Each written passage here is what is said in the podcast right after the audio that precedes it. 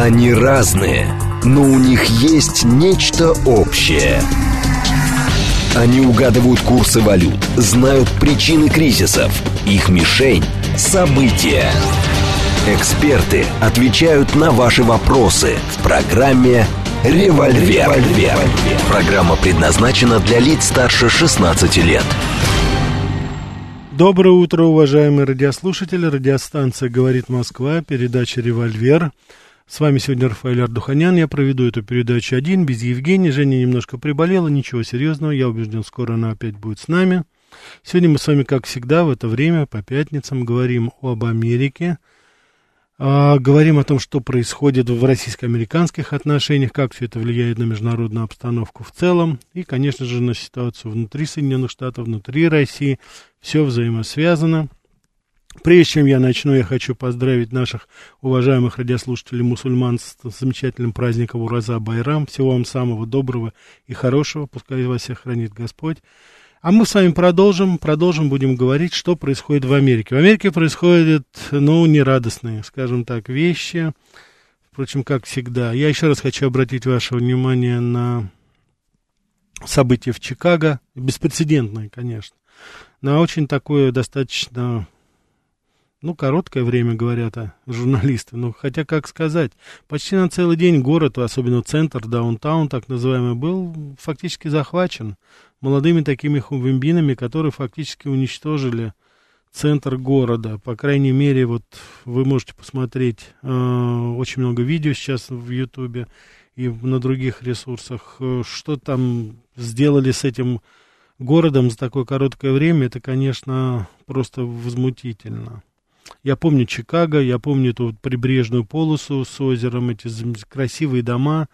Дальше туда Чикаго, конечно, опять же представляет из себя такой американский мегаполис, но вот эта часть как раз, которая к берегу прилегает, она наиболее такая ухоженная, красивая, своеобразная, такая длинная, огромная набережная была.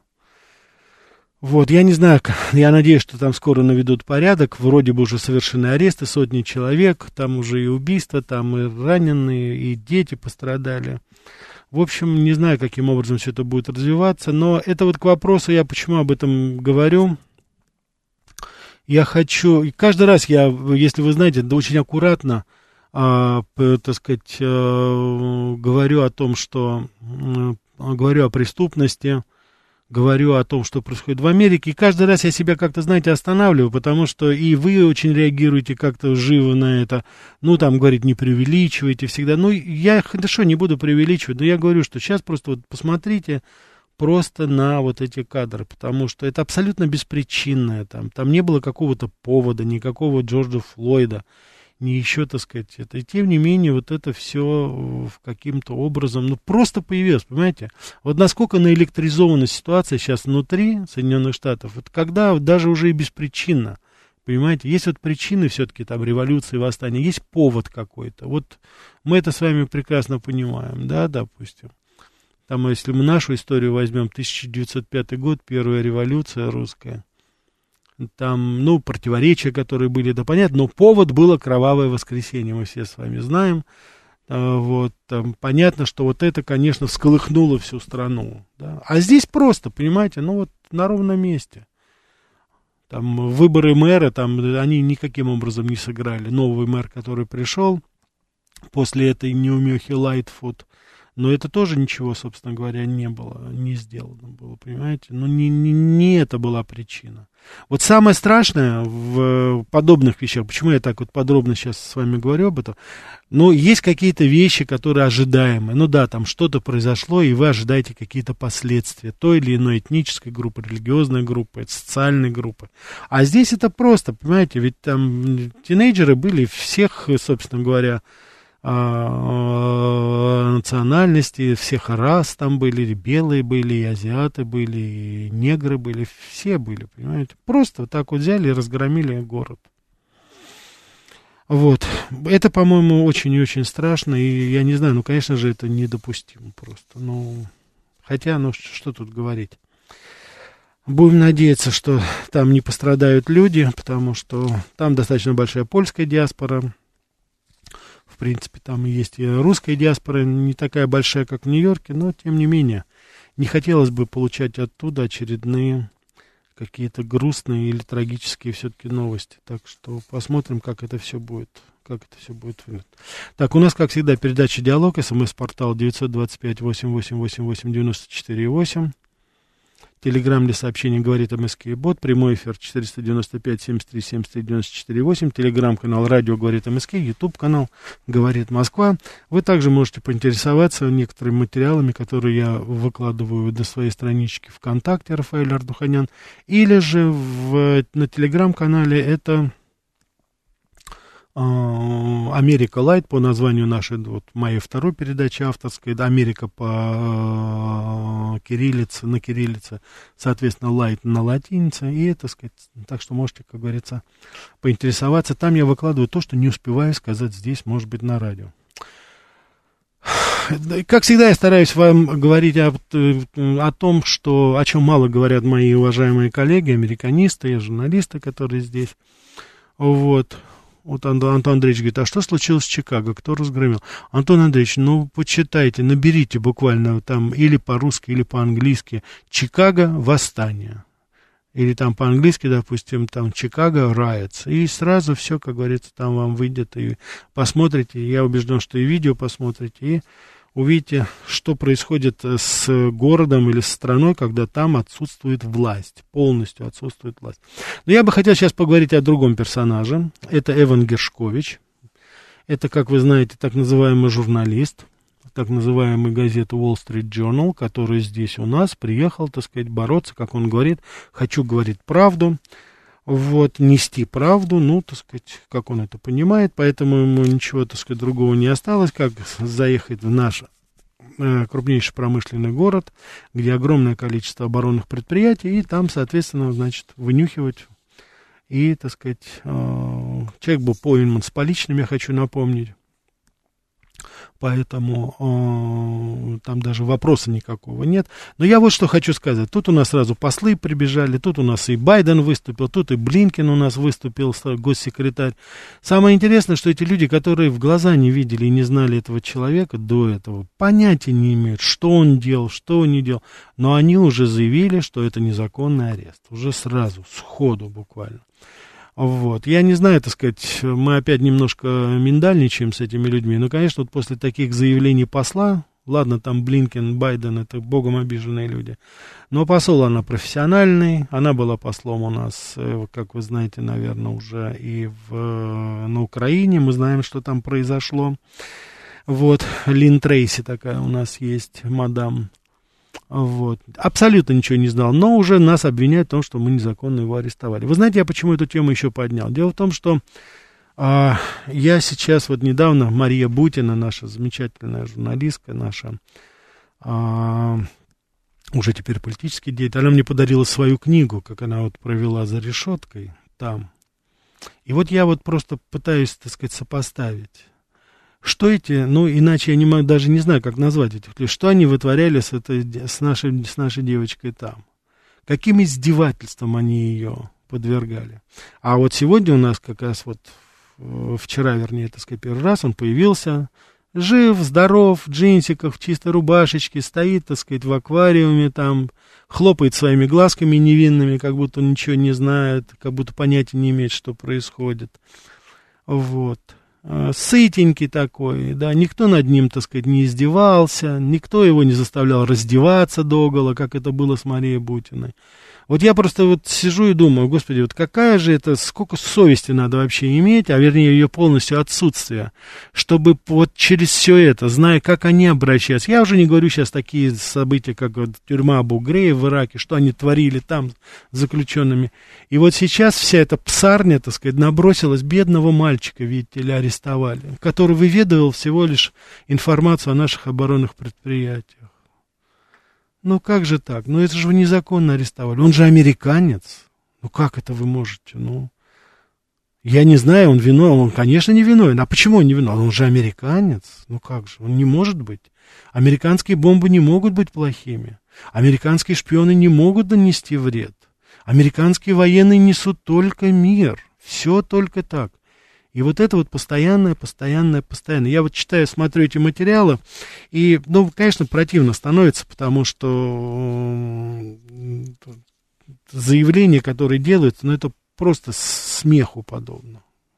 Вот. Блинкин тут вылез еще. Журналистика это не преступление.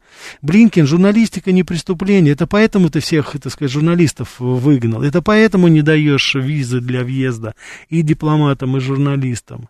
Это поэтому ты так к журналистам вдруг неожиданно о журналистике вспомнил. И какая журналистика может быть у человека, который берет, так сказать, пытается добыть информацию о очень чувствительных наших оборонных проектах?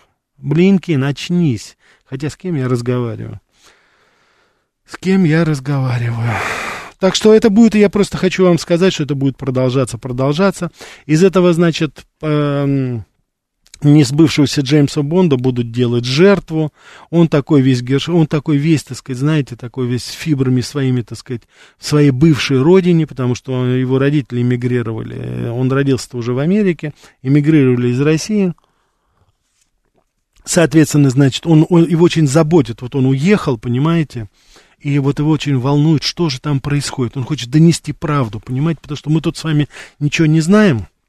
У нас же тут все перекрыто, там никакого в это, выхода в YouTube, никуда там интернета у нас тут нет, ничего нету. Вот на, надо, чтобы Иван Гершкович приехал сюда и рассказал нам, как все это хорошо, как мы неправильно живем и как надо жить. И вот вообще, так сказать, и что нужно вот обязательно делиться информацией с американцами, потому что они плохого вам не пожелают. Но неужели вы еще не поняли этого, что и НАТО расширяется оно только для того, чтобы сделать нам всем очень хорошо. А мы неблагодарные, понимаете, такие. Вот мы их арестовываем, вот мы защищаем наши границы, защищаем русских людей, а мы ведем себя вот не так. А вот они, это, вот это логика. Вот я сейчас ерничаю, конечно, уважаемый радиослушатель, но это вот и есть логика, которая и вот это, так сказать, основа вот всей внешней политики сейчас. И я это просто... И очень грустно, что они используют журналистов, потому что это в какой-то степени это же моя профессия. Я вот, так сказать, смотрю и думаю, во что они превращают уже этих. У нас Карин Жан-Пьер, у нас журналист. У нас адмирал Кирби неожиданно журналистом тоже стал. Ну и так далее, дальше по списку. Вот у нас, так сказать. А те люди, которые действительно являются журналистами в Америке, тот же Такер Карсон, та же Ким Эверсон, там многие другие еще это, они же в загоне, их преследуют, понимаете? Их просто преследуют самым натуральным образом. Но вот теперь они, так сказать, приехали сюда. Теперь они здесь, я так понимаю, будут защищать. Ну ладно. Я надеюсь, что мы проявим твердость в этом плане и, так сказать, чтобы никаких здесь не было сверху, снизу, так сказать, чтобы здесь не было никаких договоренностей. Хватит уже это, знаете, так сказать, жесты доброй воли. Вот это я больше всего, так сказать, боюсь. Вот хотя бы даже вот э, в, в память о том, что они сделали с, с той же Марией Бутиной. Вот за что это здесь? Сколько она сидела там, сколько она сидела в этой тюрьме, где над ней издевались. Вот ради этого, и это, это все были обвинения сняты, в конце концов. Это все ложь была от начала до конца.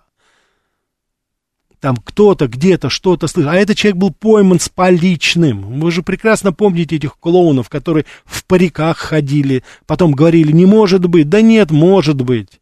Мы видели с вами этих, так сказать, каменщиков, которые, так сказать, разбрасывали камни у нас тут по Москве, бегали друг за другом. Да нет, не может быть, кричали все. Да нет, может быть. Все может быть. И с этим то же самое будет. Ой, бездарный и бессовестный этот. Иначе, что еще сказать? Но вот я еще раз, я хочу сейчас уже к другой перейти теме, потому что у нас тут в Германии происходят очень интересные события. Сейчас ширится, безусловно, очень э, антивоенное движение в Германии. Э, э, возглавляют ее, так сказать, многие группировки. Э, в, в, в лидерах, конечно, основная это альтернатива Германии. Но меня что здесь заинтересовало? Конечно, вопрос, а почему нас-то здесь, да, американистов это все беспокоит? А потому что, знаете, как-то пахнуло вот моей юностью. В 80-е годы я был свидетелем еще студентом. Были такие широкие антивоенные, анти, антивоенные манифестации а, по всей Европе. И вот сейчас это тоже тысячи людей выходят в Берлин, но тут у нас моментально, что называется, превентивные выстрелы начались, потому что сразу, значит, выступили у нас здесь, э, так сказать, э, американские представители, безусловно, это и Государственный департамент, Вашингтон-Пост сразу тут, так сказать, подключилась. Кто же это организует, эти антивоенные манифестации? Ну, конечно, Россия. Ну, конечно, Россия тут сразу, так сказать, моментально, так сказать, обрушились на всех, кто тут есть. Говорят, что это уже, оказывается, троцкисты и фашисты у нас тут собираются. Вот, обвиняют во всех, собственно говоря, грехах. И, конечно же, то, что это все инспирировано у нас тут России. Вот, они так и пишут, что именно, так сказать, собирать этих таких экстремистов Кремль пытается достигнуть своих целей каких целей не говорят, вот, но тем не менее. Значит, требования, которые не поставлять оружие, это, значит, у нас считается фашизм и экстремизм. Ну хорошо, тогда по этой логике Такер Карсон у нас фашист. Значит, по этой логике у нас Роберт а Кеннеди Джуниор у нас фашист получается, Дональд Трамп у нас фашист. У нас там столько американцев сразу фашистами становятся, навешивают моментально. Я просто опять к чему говорю, ждите, сейчас начнется вот вся эта вакханалия в полном объеме. Сейчас начнут любого человека в Европе, который будет против поставок оружия, любой человек, который высказывается против расширения НАТО на восток, это он будет обязательно у нас причислен к так называемой кремлевской пропаганде, кремлевскому пулу, кремлевской команде, спонсор там Путина, и начнется, начнется, начнется. Старая, испытанная, кондовая, абсолютно, так сказать, такая, знаете, э, ну, на первый взгляд кажется абсолютно несусветная ложь, а вы знаете, ведь будет работать. Вот будет работать. Я убежден, что вы еще услышите из уст и Блинкина, и Байдена. Они начнут обязательно говорить, что Россия опять свои щупальцы там, и понесется, понесется, понесется. Только за то, что люди просто хотят, в конце концов, а, чтобы их правительство думали о них прежде всего. Больше ничего, собственно говоря, не, не, не просят эти люди. Так что это вот так вот. Так, у нас еще события, я еще хочу вам сказать одну вещь, потому что аналогичные события у нас происходят еще сейчас в Судане. И здесь то же самое сейчас у нас, значит, на фоне этих неудач, которые происходят, опять, так сказать, проходит, значит, обвинение нас в том, что мы якобы вмешиваемся в события в Судане, там, и так далее, и так далее. Что происходит там?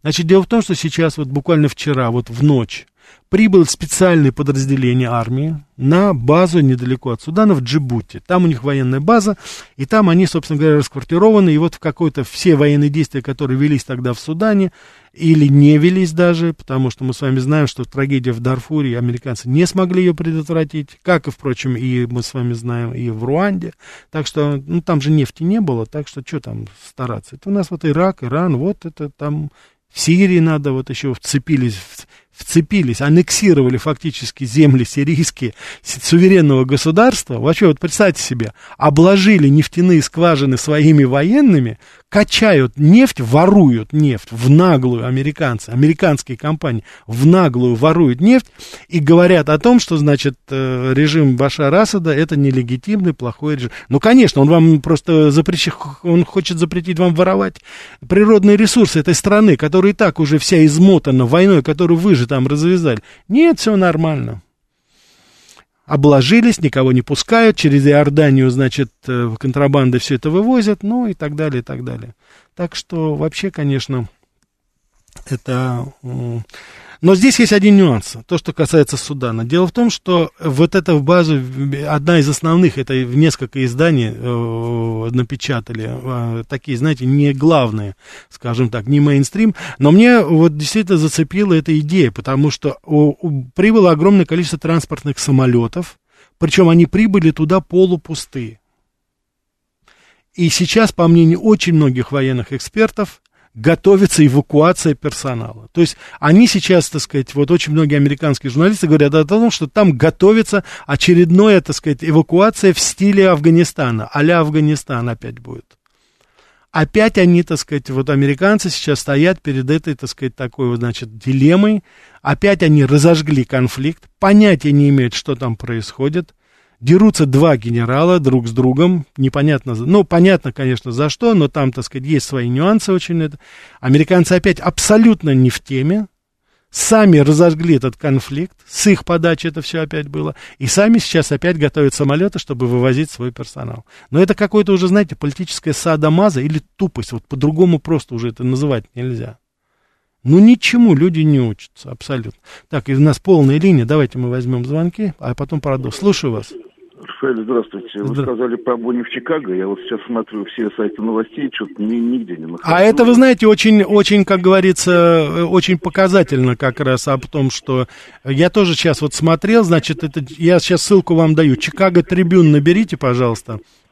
А там... вы не могли бы рассказать, э, вот что за сказать, люди там устроили? Это просто вот это... тинейджеры, это просто обыкновенные тинейджеры, которые вот никакого, так сказать, это студенты смешаны, они просто захватили город. Ну, они прошли... Ник... А, грабить, грабить. Грабить, ограбили, раз, разворотили все магазины, сожгли машины, полицейские машины, ранили офицера, там убийства были сделаны, сейчас вот подсчитывают, сколько это было. Просто сплошной беспредел. Так что это вот, вот в такой ситуации все это происходит. Спасибо. Пожалуйста, да. Так, ну давайте еще один возьмем, потом продолжим. Да, еще? Да, так, слушаю вас. Здравствуйте. Это говорит Москва? Да. Я хотел бы с ведущим поговорить. Вы со, со мной говорите, пожалуйста. Меня зовут Рафаэль. А, да. Рафаэль, здравствуйте. Я просто по интернету слушаю. Тут Никаких проблем, да, пожалуйста, слушаю. Смотрите, вы упомянули Марию Бутину, я посмотрел. Да. Но она же заключила сделку со следствием и признала вину, что работала не в интересах США и работала под руководством российского чиновника. Угу. Это вот к тому э, вы говорите. То, что касается Такера Карлсона, я его угу. читаю его. Знаете, есть такие журналисты, которым нести охота все, лишь бы, как говорится, смотрели, лишь бы был высокий рейтинг. Вот, угу. Мне кажется, Такер Карлсон как раз из этих людей. Угу. Хорошо, хорошо. Ну, ваше мнение, понятно, да. Позвольте не согласиться с вами ни по одному из пунктов. Я с Такер Карлсоном был знаком, когда он еще работал на CNN, 20, почти 20 лет тому назад это было.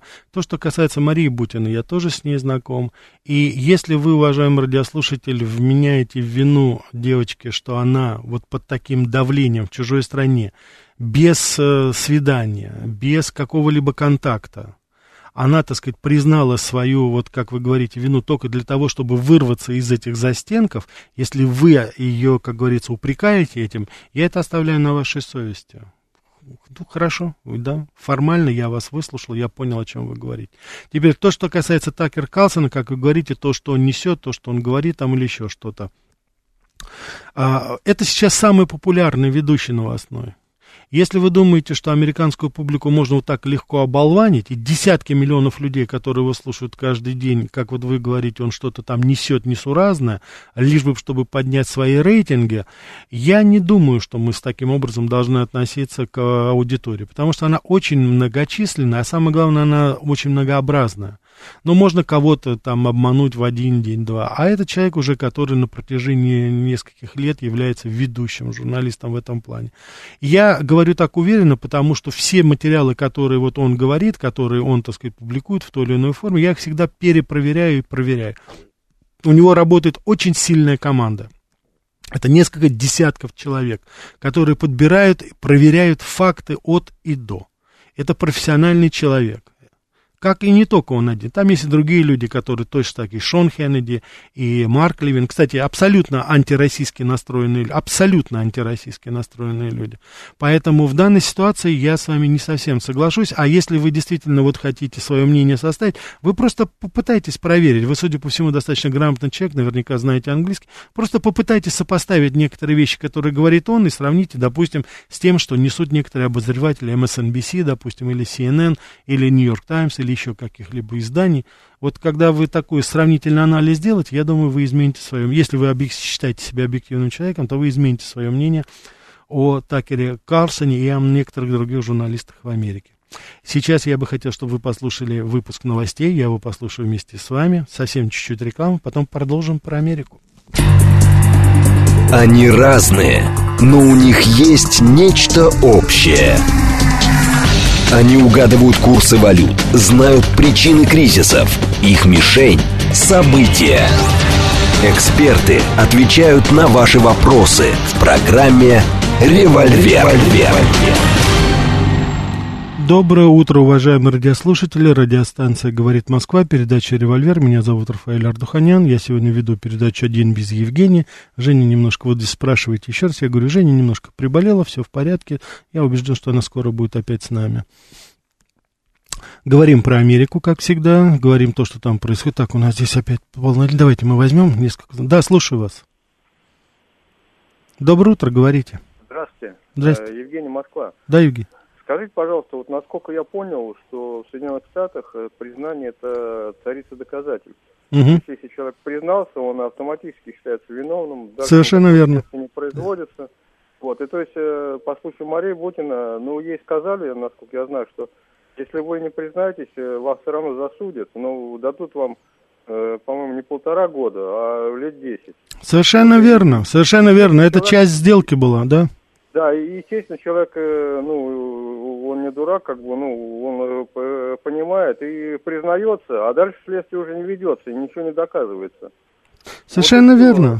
Ну, я так понимаю, что вот уважаемый радиослушатель, который э, вырас- высказал свои сомнения, вот, у него другой взгляд на вещи, что имеет право, да, давайте еще. Да, слушаю вас. Да, здравствуйте, Рафаэль Вайс. Вайс, доброе утро. Да, можно а, а, кратенькое предложение, по, э, пояснение по Судану. Хорошо, Ну, давайте. 20 лет назад еще э, амбициозный в плане воен- военного, так, военных конфликтов, в том числе за аэропорт под Слатиной, Уэсли Кен Кларк, бродя в 2002 году по Пентагону, встретил Пола Улфица и Дональда Рамсфельда.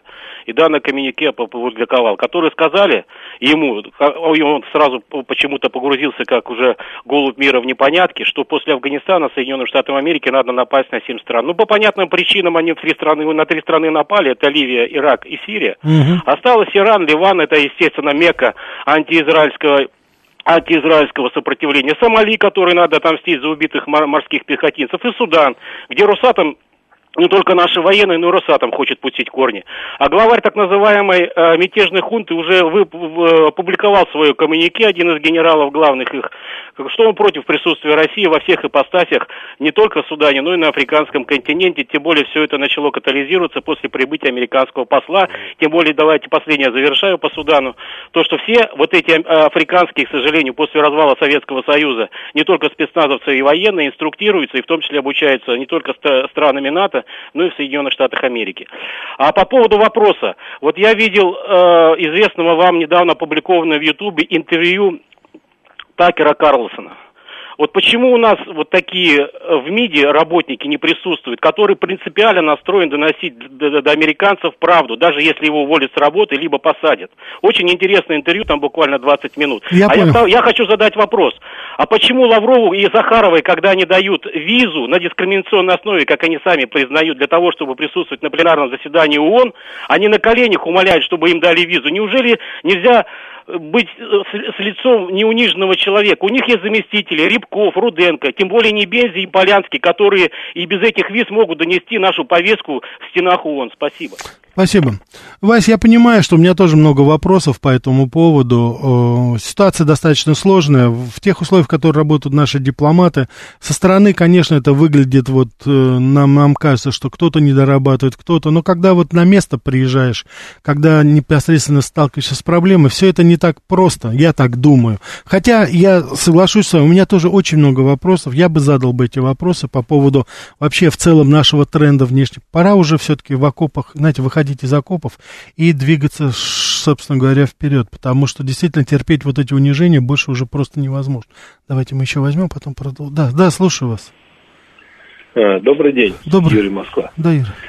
Вы знаете, я Такера Карлсона слушал уже где-то в районе года, и, ну, выступление, вернее, интервью э, его, наверное, штук 50 переслушал, но я нигде вот такой вот ерунды, как вот сказал тот любитель эхо Москвы бывший, не слышал. Поэтому, если такой человек говорит, что это плохо, значит, это самая лучшая похвала Такеру Карлсону. Хорошо, да, спасибо вам, да. Я только единственное хочу сказать, мы не будем, да, переходить на личности, не надо так человека, не жив, вдруг он действительно слушал «Эхо Москвы», но это уже клеймо просто будет человека, не нужно. Я все-таки думаю, что человек не слушал «Эхо, войн», «Эхо Москвы», так что... Так, бэтбой, мы сможем догнать, перегнать Америку, по этнической преступности. Бэтбой, ну о чем вы говорите, господи, какой тут этническое, это, по сравнению с тем, что там происходит, господи, ну... Вот, вот, вот тем, кто из вас, кто не может найти, вот Ренат Фанат пишет, Рафаэль много роликов нашел про магазинные кражи, это Чикаго, я так понимаю, как можно вообще вести бизнес в такой ситуации, просто беспредел. Ну, да, действительно. Зачем Хунельби 2036 уничтожить центр Чикаго? Чего они хотели? А никто не знает, чего они хотели добиться. Ну вот мне приятно, что наши уважаемые радиослушатели мусульмане прислали как бы весточку. Спасибо за поздравление. Вас еще раз с праздником всех. Так. Адам пишет, у живых организмов есть ген, который следит за восстановлением клеток после поломки. И вот, судя по всему, Запад приступил к процессу самоубийства своих экономик. Может, конечно, элита специально разоряет свои экономики. Вот, э, Адам, я хочу как раз вот вдогонку с тем, что вы сейчас сказали. Это тоже, как говорится, не говорят, но я думаю, что, знаете, вот такой старая-старая информация по поводу безработицы. Дело в том, что сейчас в Америке всплеск опять произошел. За последнюю неделю потеряли порядка 250 человек, тысяч человек. Подали вот на, так сказать, э, пособие по безработице. Но самое главное то, что это люди, которые первый раз это сделали. То есть это не такие, знаете, профессиональные безработные, а люди, которые были с работы.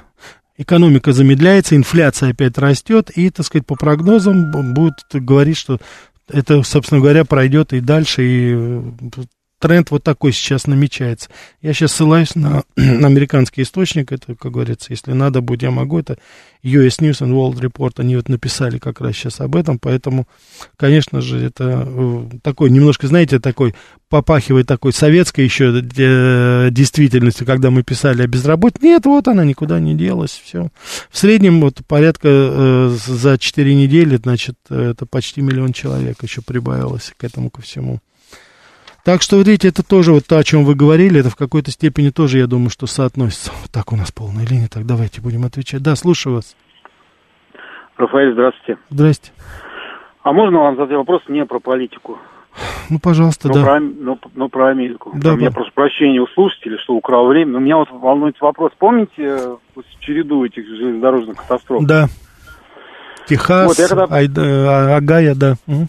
Да, да, там много смотришь вообще, что там происходит. Я э, как-то не задумался. А тут вот я смотрел вот по интернету все вот эти вещи и поймал такой момент, что э, сейчас вот технически представьте, вот грузовик переезжает и застревает у них на переезде. И начинается закрываться шлагбаум вот этим их колокольчиком. И поезд сносит этот поезд, вот я насчитал рекорд, э, через 8 секунд. Вот почему такой интервал безумный. Вот начинается, закрывается шлагбаум. Все, спасибо большое. Вы меня, ради бога, извините, уважаемый радиослушатель, я абсолютно не понял, для чего вы позвонили и что это за вопрос такой у вас. Да, слушаю вас. Да, доброе утро, меня зовут Петр. Да, Петр. А, вы знаете, вот на наш МИД немножко как-то вот э, жалко смотреть. Даже в, кон- э, то, что происходит с Финляндией, они поставляют оружие, с- там делают усиление границы, санкции, вот вводят всевозможные. Мгм. Росатом, можно сказать, кинули, да, там забра... э, э, оплаченные деньги не возвращают, расторгли контракты. А наш МИД, в общем-то, как-то так в кино ушел, и договор, вот, э, что там с договором о Северном проливе? Я понял, да. Вы знаете, что, спасибо вам большое. Я думаю, я, я с вами согласен, потому что в данной ситуации сейчас уже ситуа- вот а, обстановка, которая складывается, особенно на скандинавском полуострове, Швеция, Финляндия, которые, так сказать, дорвались наконец-то до а, НАТО. И надо в корне пересматривать теперь политику, особенно с Финляндией. Ни одного бревнышка, ни одного туриста туда. Ни одного, так сказать, никаких, так сказать, окатышей, никакого сырья. Пускай рубят, валят свой лес, пускай сами занимаются этим, если уж так им захотелось. Если э, история, так сказать, их существования за последние 60 лет, когда была выбрана совершенно уникальная формула, когда капиталистическая страна, наша, наш сосед, очень дружелюбно к нам относящийся, процветала во все времена, во самые сложные кризисы, которыми сталкивалась Западная Европа в тот момент, если это, как говорится, не является для них каким-то, ну, историческим уроком, ну, флаг в руки, давайте, пускай покойники сами хоронят своих мертвецов, что делать? Да, слушаю вас. А, добрый день, э, Рафаэль. Вы знаете, вот э, очень Добрый хорошо, день. что вы обратили внимание на события в Чикаго. Вот получается так, что вот это восстание тинейджеров, это просто такой звоночек очень серьезный, э, поскольку дурной пример, как известно, заразителен, поскольку э, активно действующая сила была молодежь. Ясное дело, что это может подхватиться в других районах. Как вы полагаете, хватит ли у центральной и региональной власти эту волну сдержать, или э, вот эта разрушительная ее сила будет э, нарастать? Спасибо. Ваш прогноз. Спасибо, да. Да, И вы знаете, я не думаю, что вообще ситуация в Америке сейчас вернется, будет как бизнес as usual. Это уже не будет так. Это уже не будет так, понимаете? Во всех отношениях. Потому что то, что вот происходит сейчас...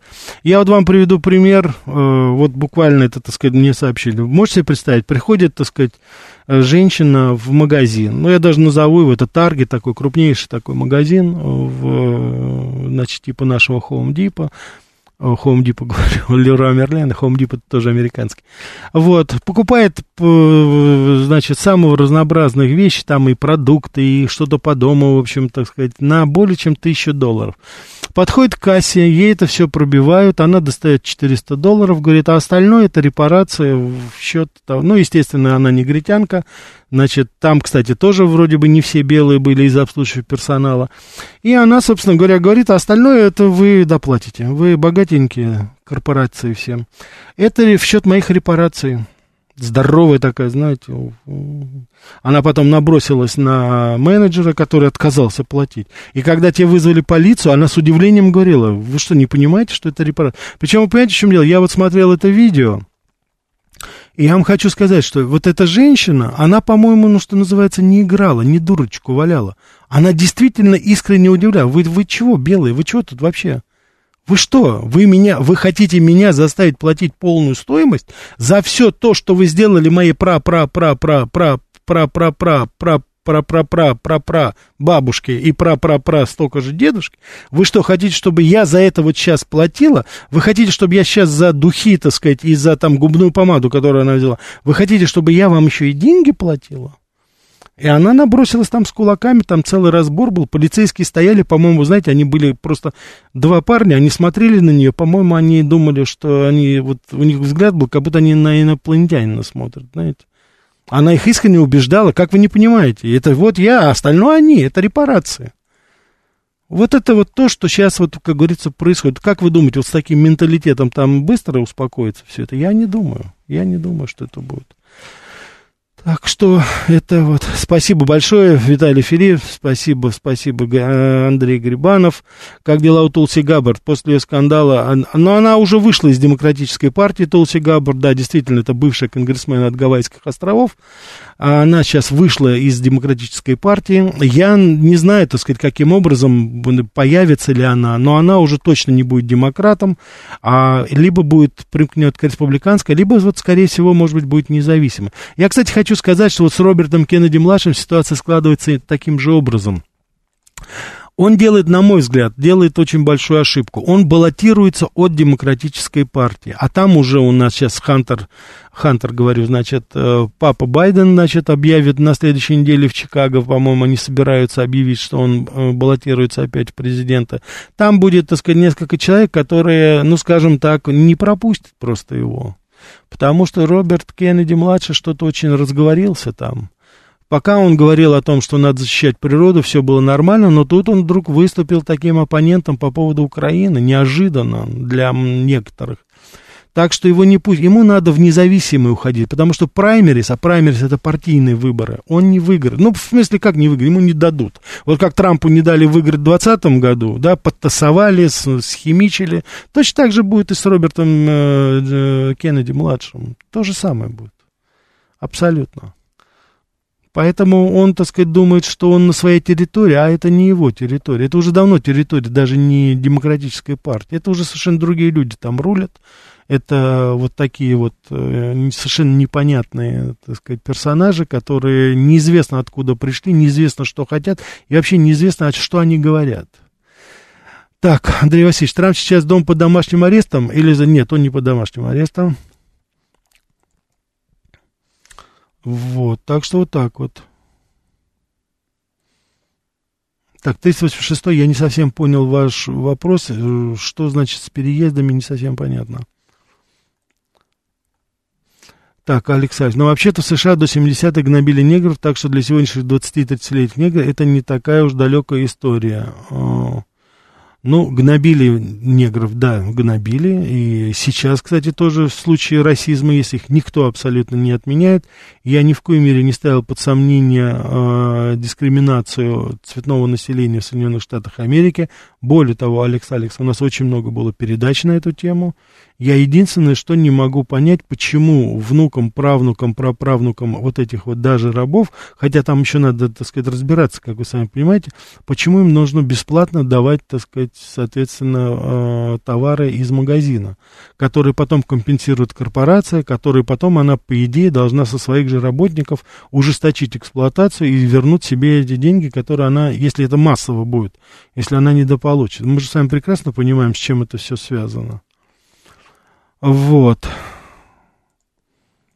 Да, вот, ну, опять люди делятся своими впечатлениями об этом.